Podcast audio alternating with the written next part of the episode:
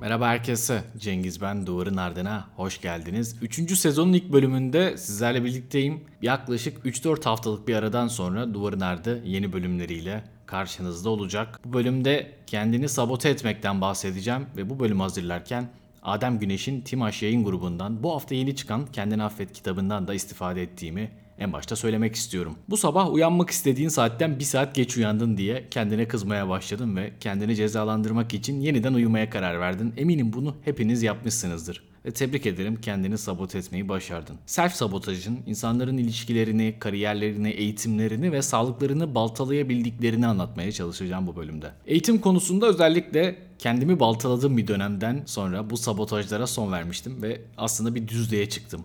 Kafamda her zaman uyanmak ve ders çalışmaya başlamak için çok erken bir saat olurdu. Diyelim ki o saatten bir saat daha geç uyandım. Ne yapardım? Hani o kaybettiğim zamanı telafi etmeye çalışmazdım da bir saat geç uyandığıma kızıp tekrar uyurdum. Yani böyle bir cezalandırmak gibi yani sen beceremedin bu işi bir saat fazla uyudun al tamamen uyu bütün gün uyu ve tekrar uyurdum. Sonra yeniden kalkardım Yeniden kalktığımda da bak işte biraz daha uyudun iyice işleri berbat ettin gibi düşünüp bu sefer normalde yapmadığım şeyleri yapardım. Mesela televizyon izlemeye başlardım bir anda. Alakasız saçma bir diziyi falan açardım. Yani yapmam gereken şeyler yerine yapmamam gereken şeyleri yapmaya devam ederdim. Zaman ilerledikçe bu eylemin saçmalığını fark etmiştim. Ama tabii yani bunu niye yaptığımıza dair düşünmeye başlamıştım. Ya bunu çok uzun zamandır düşünüyorum. Sonrasında kendime kızmayı bıraktım ve belki de kendime bir barış sağladım.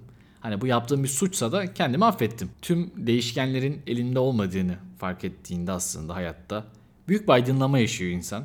Yeterince iyi olduğunu düşünmediğin bir başlangıç ya da mükemmel olmayan bir başlangıç senin için yeterli olmadığında elinde koca bir hiçle kaldığında aslında kendini sabote ediyorsun. Geçenlerde kuzenim aradı. Yusuf kendisi Cerrahpaşa İngilizce de okuyor. Çok da başarılı bir öğrenci. Ve dedi ki Cengiz abi ben TUS'a çalışacağım.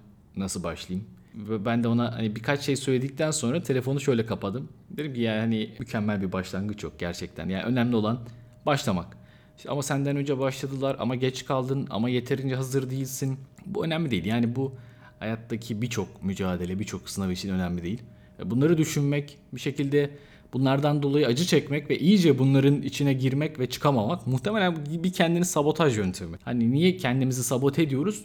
Birazdan bunun böyle arkaik bazı temelleri üzerine bir takım spekülasyonlar ve birkaç okuduğum şeyden size bahsedeceğim. Peki en önemli şeylerden birisi herhalde bu pesimistik bakış. Yani yaptıklarımızı hep eksik görmek ya da yanlış görmek. Kendini pesimistik olarak tanımlayan insanlar optimistik insanlara göre 2.2 kat daha fazla kalp hastalıklarından hayatını kaybediyor. Tabi bu desenleri oluşturmak çok kolay değil. Yani pesimistik insanlar belki de sadece böyle gördükleri için değil kendilerini Aynı zamanda hani canları bir şey yapmak istemediği için belki daha sedanter yaşadıkları için de kalp hastalıklarına daha elverişli olabilirler tabii ki ama yine de bunun bir etkisi var. Bir işi yapma fırsatı varken son dakika veya son güne bırakmak ve bunun getirdiği kaygılar ile işleri becerememek. Mesela tam anlamıyla bir sabotaj örneği. Bu organize olamama hali hayatının her haline yansıyan insanlar var. Dağınık bir yaşam, dağınık uykular, düzensiz ilişkiler, fazlasıyla yalnız, umutsuz ve depresyona yatkın insanlar. Imposter sendromu bireyin geçmişte elde etmiş olduğu pek çok başarısı bulunmasına rağmen kendini yetersiz görmesi, beceriksiz olduğunu düşünmesi gibi duygularla bağlantılı bir duygu durum bozukluğu. Aslında bu self sabotaj literatüründe çok geçen bir şey. Yani kişi geçmişteki başarılarını da bu sefer hafif alır.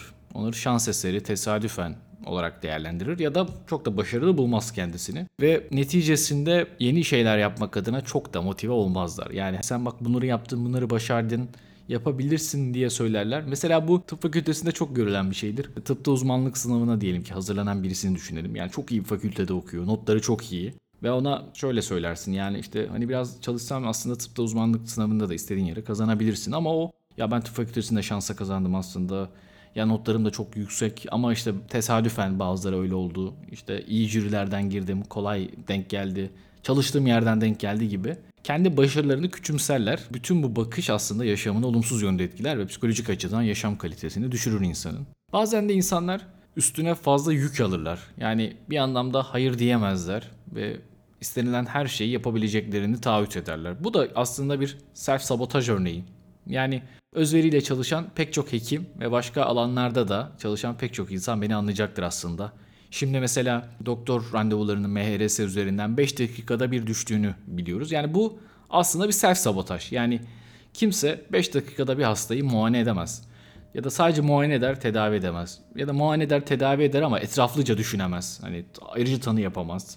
Hastayı tatmin edemez. Kendini mesleki anlamda tatmin edemez. Ve bunu yapan insanlar baştan sona hani hani bu self sabotaj olmaz ama sabotaj yani hani ve buna okey diyen insan da aslında eğer kendisi de bir hekimse kendini sabot etmiş oluyor aslında. Yani şuna dönüp bakabiliriz. Mesela bazen hekimlikte bu çok olur. Yani birisi sizden randevu rica eder, ekstra hasta görmenizi ister, bir yakın için randevu verir. Yani siz de tamam dersiniz, kıramazsınız. Hani kibar bir ricayı kimse geri çevirmek istemez. Öte yandan bu şekilde kimseye fayda edemeyeceğimizi görmemiz de mümkün. Yani mesela benim etrafımda öyle insanlar var. Hani kim onlardan ne isterse istesin evet diyorlar. Bunu yalandan sırf karşı tarafı oyalamak için falan da yapmıyorlar. Bunu gerçekten içten bir şekilde yapan insanlar, içten bir şekilde evet diyen insanlar var. Hani bunu yalandan yapan insanlar da var. Evet bunlara mesela politikacılar diyoruz. Her neyse bu insanlar bu kadar şeye evet diyerek yapamayacaklarından fazla yükü omuzladıklarında iyi insanlar mı oluyorlar? Aslında bu benim kafamı çok kurcalayan bir soru. Yani herkese işte evet hallederiz, okey yaparız deyip sonuçta yapamamak çünkü yapacak bir zaman yok. Yani bir insanın aynı anda 8-10 yerde olması mümkün değil. Bu nedenle kimse aslında yeterince fayda görmemiş oluyor. Bu da bu insanları kötü mü yapıyor ondan da emin değilim. Ama insanlar belki şununla da yüzleşmeli. Yani bu hangi mesleği yapıyorsak yapalım. Karşımıza çıkan bir sorun. Yani gücümüzden fazla bir şey istendiğinde bizden, kapasitemizi aşan bir şeyler olduğunda Burada bir güçsüzlüğümüz var elbette. Yani bu herkes için geçerli. Yani burada böyle bir kendimize bir savaşa girmek, kendimize bir dargın olmak, bir başkasına mahcup olmak yerine kendi güçsüzlüğümüzden dolayı kendimizi affedebilmeliyiz. Yani insan kapasitesini arttırmayı belki sınırlarına geldiğinde zorlamalı. Hani en başından ya ben bence bu kadar yaparım deyip hiç kalkışmadığı bir işe girişmemeli. Ama hani zorlarsın kendini, biraz daha yaparsın, bakarsın ki bunun biraz daha fazlasını yapabiliyorsun. O zaman belki ricaları, minnetleri o tarafa doğru yağarsın. Ama en başından hiç kalkışmadığın bir şey ya ben hallederim bunu deyip evet her şey deyip başkalarının belki senden istedikleri şeyleri yapamadığında hem kendini hem de başkalarını da sabot etmiş oluyorsun. Aslında bu insanın bir şeyleri böyle planlaması, taahhüt etmesi ve yapamaması ta Babil zamanlarından beri geliyor. Yani Babil'de insanlar gelecek yılda yaşamlarını iyileştirmek için umut ve kararlılıkla yeni yılla ilgili kararlar almaya başlıyorlar. Ve her yıl Şubat ayına gelindiğinde yeni hedeflerin yaklaşık %80'i terk edilmiş oluyor. Bugünkü araştırmalarda gösterilen bir şey Luciani tarafından. Yani yeni yıl kararları sayısız şekilde bozuluyor ve en yaygın olanlardan birisi de aslında kendini sabote etmek. Her şey düşünüldüğünde sabote edilmiş bir karar belki iyi huylu da görünebilir. Ancak kronik kendi kendini sabote etme kişisel ve profesyonel yaşamlarımızda yıkıcı sonuçlara yol açabilir. Aslında bu psikolojik de bir tanım. Yani kendimizi fiziksel, zihinsel veya duygusal olarak yok ettiğimizde veya kişisel hedeflerimizi ve değerlerimizi baltalayarak kendi başarımızı ve refahımızı kasten engellediğimizde kendi kendimizi sabote etmiş oluruz. Berk bunun için sinsi, derin ve evrensel diye söylüyor ve aslında olumsuz bazı temel inançlardan kaynaklandığını ileri sürüyor. Bir davranış bozukluğu olarak da biliriz aslında. Kişilik bozukluklarında da çok sık gördüğümüz bir şey. Yani orada o maladaptif davranışları görürüz bazen. Hani biraz hastalığın bir komponenti olarak karşımıza görürüz ama bu hemen herkesin yani sağlıklı insanların da zaman zaman yaptığı bir davranış paterni. Kendini sabote etmek. Tabii ki bu farkındalık düzeyimize bağlı olarak bilinçli veya bilinç dışı da olabilir. Mesela sağlıklı beslenme hedefine rağmen pasta yemeye karar vermek. Bunu hepimiz yapmışızdır. Çok net bir karar alırız Artık işte şöyle besleneceğim, böyle besleneceğim diye. Sonra bir McDonald's görürüz. Yani hani ne olacak ya diyoruz. Bir kereden bir şey olmaz ya da işte arada insan kendini de ödüllendirmeli. Sadece işte hamburgerini yerim, patatesini yemem diye mesela söylüyoruz. Sonra gidiyoruz patatesini de yiyoruz. Başarısızlık korkusu olan bir örneğin önemli bir proje üzerinde çalışmak için son dakikaya kadar bekleyebilir ve bilinçsizce ilerleme ihtimalinden kaçınabilir. Buna aklıma gelen en iyi örneklerden bir tanesi şu. Yine böyle hani sınav dönemlerinden örnek vereceğim. Liseden belki örnek vereceğim. Lise sona başladığımızda bir grup arkadaşım şöyle diyordu. Ya ben zaten mezuna bırakacağım. Bu mezuna bırakmak da muazzam bir kavram. Bunu herhalde İngilizcesi falan olamaz yani. İşte gap year falan mı deniyor acaba bilmiyorum ama mezuna bırakmak diye bir şey var Türkçe'de.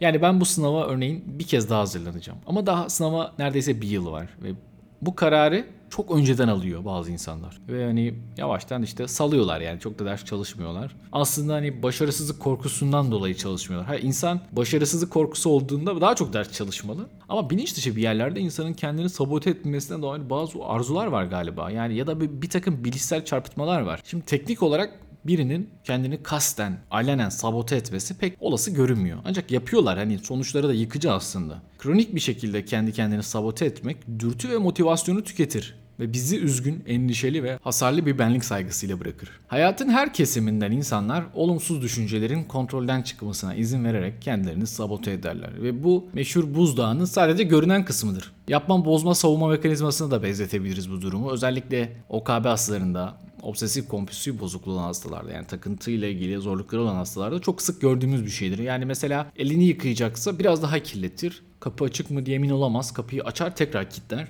Yani hastalığın o zaten zorladığı yerlerde kendini sabote eder ve tekrar bunun üzerine gider ve bu şekilde kendini rahatlatır. Kendini sabote etmenin kökleri olumsuzluk, düzensizlik, kararsızlık ve olumsuz kendi kendine konuşma gibi verimsiz bazı zihin yapılarına dayanır. Mükemmelliyetçilik ve az önce bahsettiğim o imposter sendromu gibi yani kendi kendini sabote etmenin farklı biçimleri bulunur. Kendini sabote etmenin sinsi ve her yerde bulunan bir diğer biçimi hedefe ulaşmayı engelleyen akılsız dikkat dağıtıcıları. Bu belki de Modern zaman sabotajlarının en önemli yeri. Bu dikkatimizi dağıtan şeyler. Televizyon izlemek saatlerce. Yani televizyonda tabii ki şu an bildiğimiz konvansiyonel televizyondan bahsetmiyorum. Yani smart TV'lerle beraber işte Netflix, Blue TV, YouTube işte aklınıza ne gelirse yani gerçi hala konvansiyonel şeyler izleniyor, izlenmiyor değil. İnternette gezinmek ve hani dakikalarca ben mesela şeyi çok iyi hatırlıyorum. Yani internette gezinmekle ilgili hani herkesin böyle belli ritüelleri vardır ya. Şu siteye girmek, ondan şuna çıkmak, bundan buna çıkmak. Bazen böyle gerçekten hani ne yapacağımı bilemediğim zamanlarda artık böyle sıkıldım da ama yine de kendimi alıkoyamıyorum çok böyle başlara dönüyorum. Yani mynet.com yani normalde çok eski zamanlarda zaman geçirdiğimiz sitelere geri döndüğümü fark ediyorum. Ya da Yahoo. Hani mynet, Yahoo pek artık tercih edilen internet siteleri değil. Ama nedenini bilmediğim bir şekilde eğer çok zaman geçirirsem internette böyle artık sabotajın dibi yani hani yeter artık hani burada bir şey yok çık işine bak düzgün bir şey yap diye bir şey yok ve o çok arkaik çok tarihi sitelere bile gittiğimi görüyorum. E, sosyal medyada gezinmek. Hani insanlar tabii ki merak ettiği insanlara bakabilir, fotoğraflara, işte videolara bakabilir, bazı şeyleri okuyabilir. Ama bazen Hani sosyal medyada geziyoruz ama işte eski sevgilisini mesela stalklayan bir insanı düşünün. Yani ona yetmiyor. İşte eski sevgilisini takip ettiği insanları takip ediyor. Eski sevgilisini takip ettiği insanların takip ettiklerini takip edip bazı bağlantılar bulmaya çalışıyor. Yani bunun herhangi bir insana faydası olması mümkün değil ama işte insanın o dürtüleri, kendini sabote etme isteği, arzusu bir şekilde onu ele geçiriyor. Ya da işte modern zamanların en büyük sabotajı Steam oyunları yani video oyunları işte birileriyle karşılıklı oynamak ya da bazı strateji oyunları artık dünya öyle değişiyor ki hani bu oyunlar işte e-spor gibi bir yapının altında profesyonel anlamda da yapılan şeyler. İnsanlar bunlardan para kazanıyor. Tamam para kazanan bir insan aslında kendini sabote etmiş olmayabilir. Yani bundan bir çıkarı var. Ama ben şeyi çok anlayamıyorum. Oyun oynayan insanların izlenmesini. Hani oyun oynamak çok dopaminerjik bir uyarı veriyor. Tamam hani oynayan kişi için mantıklı. Herhalde izleyen kişide de dopamin salınımı oluyor ki izleyebiliyor. Aslında canlı bir müsabaka izlemekten yani işte basketboldan, futboldan, voleyboldan ne farkı var dersek yok herhalde. Yani şimdi insanlar bu kadar izlediğine göre çok da bir farkı yok. Ya da internet alışverişi mesela. İnsanlar ihtiyacı olsun olmasın sürekli bir şekilde internet alışverişi yapıyorlar. Yani bu gerçekten hani maddi anlamda da bir sabotaj, duygusal anlamda da. Yani çünkü aldığınız ve çok giymediğiniz bir şey gerçekten size kendinizi iyi hissettirmiyor. Ama alıkoyamıyorsunuz bu alışverişten kendinizi.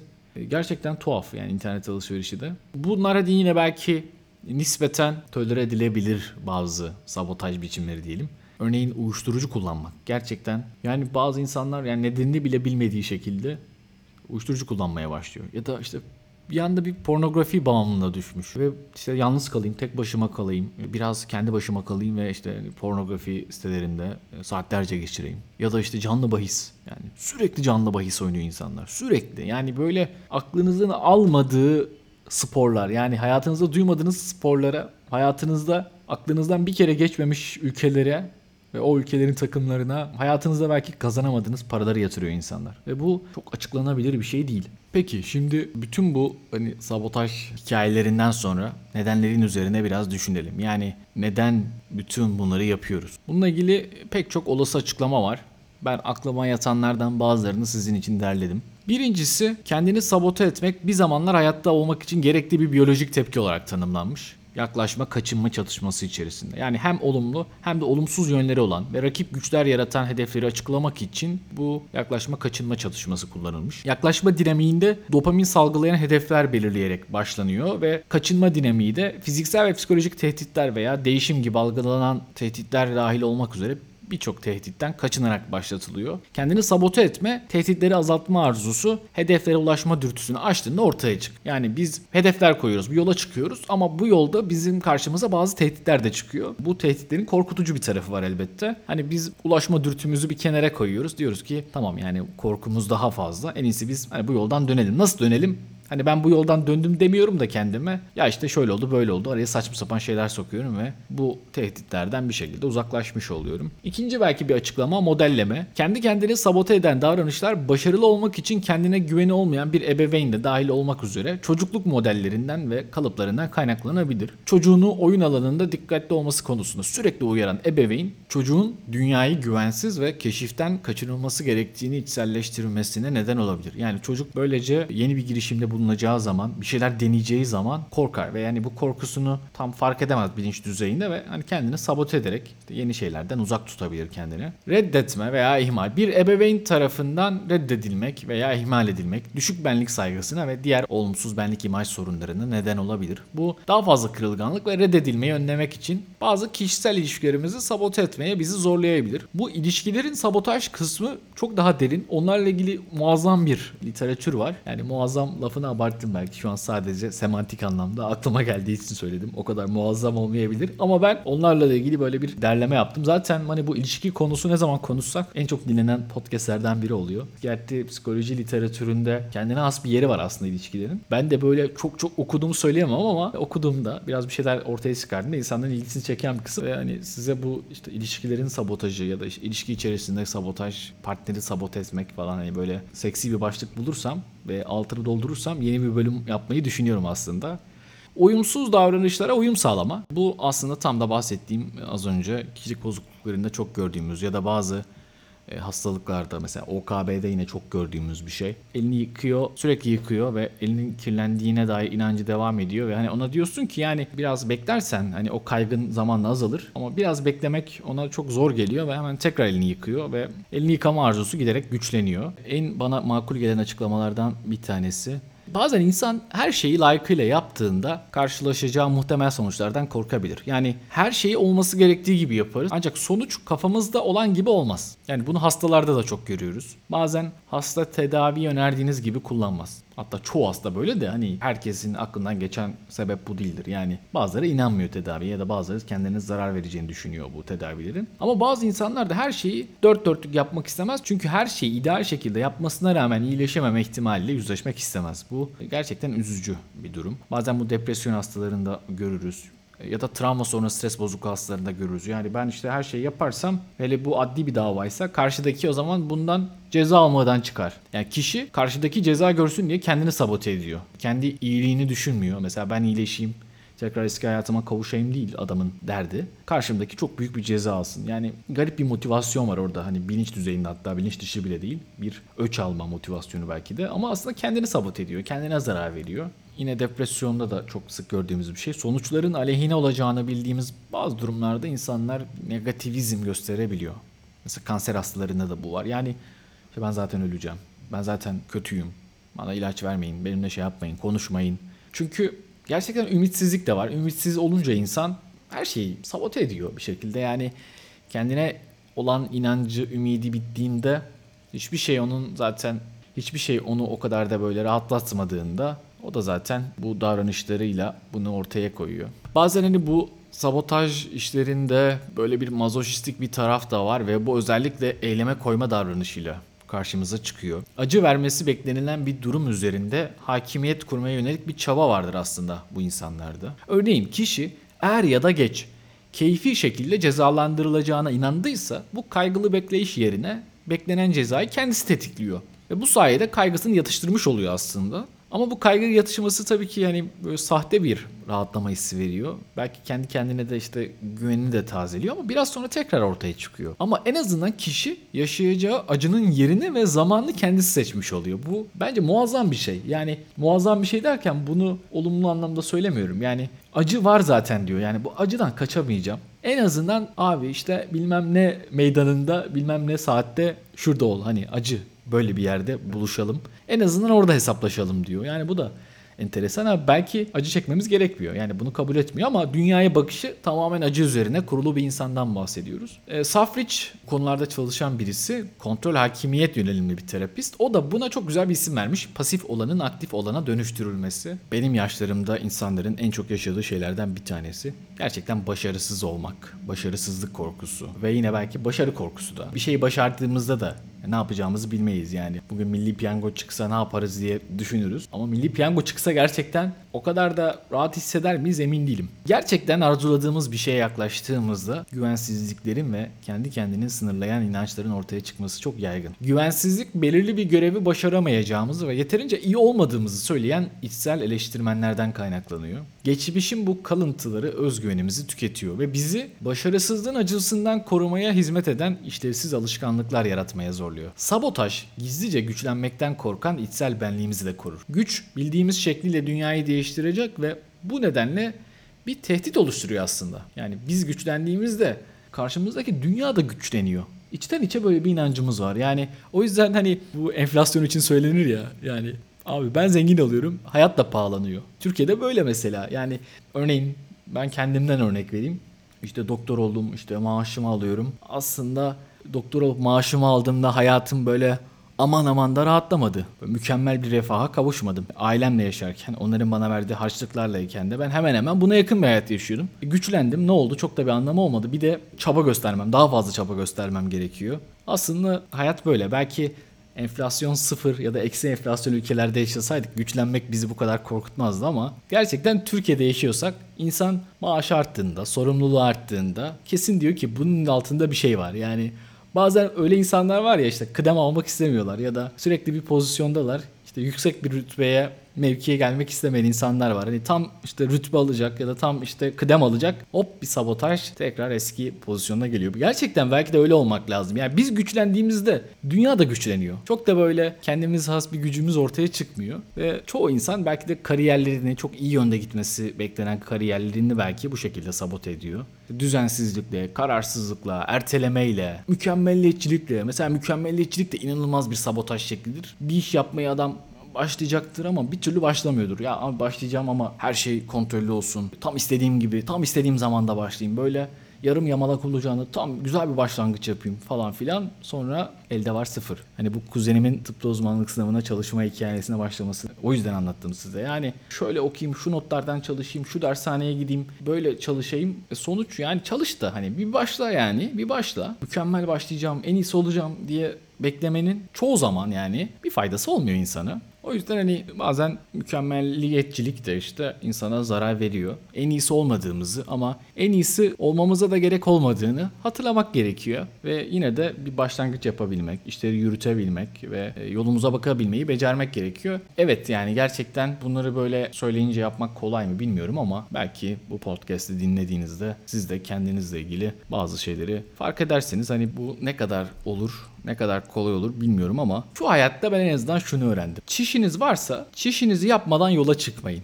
Yani bunu gerçekten hani bu kendini sabote etmek bölümünü yapmayı planladığından beri söylemek istiyorum. Hani sanki mükemmel bir örnekmiş gibi ama gerçekten insanın kendini sabote etmemesi gerektiğine ya da kendini nasıl sabote edebileceğine dair en iyi örnek çiş örneği. Çişinizin biraz geldiğini hissediyorsunuz. Tuvalete gitseniz çişinizi yapabileceksiniz. Ama diyorsunuz ki ya işte arabaya binerim işte eve varınca yaparım. Yani yolda karşınıza ne çıkacak? Trafik mi olacak? Asansör çalışacak mı? Başınıza bir iş mi gelecek? En iyisi çişinizi geldiğini düşündüğünüz anda yapmak. Ertelerseniz daha mükemmel bir çiş yapayım diye beklerseniz trafiğin ortasında sıkışırsınız ve hayat konforunuz tamamen ortadan kalkar. O yüzden kendini sabote etmemek için insanın hani çiş örneğini aklına getirmesi lazım. Çişinizi geldiği anda müsait bir yerdeyseniz yapın. Buraya kadar dinleyen herkese çok teşekkür ederim. Kendinize iyi bakın. Hoşçakalın.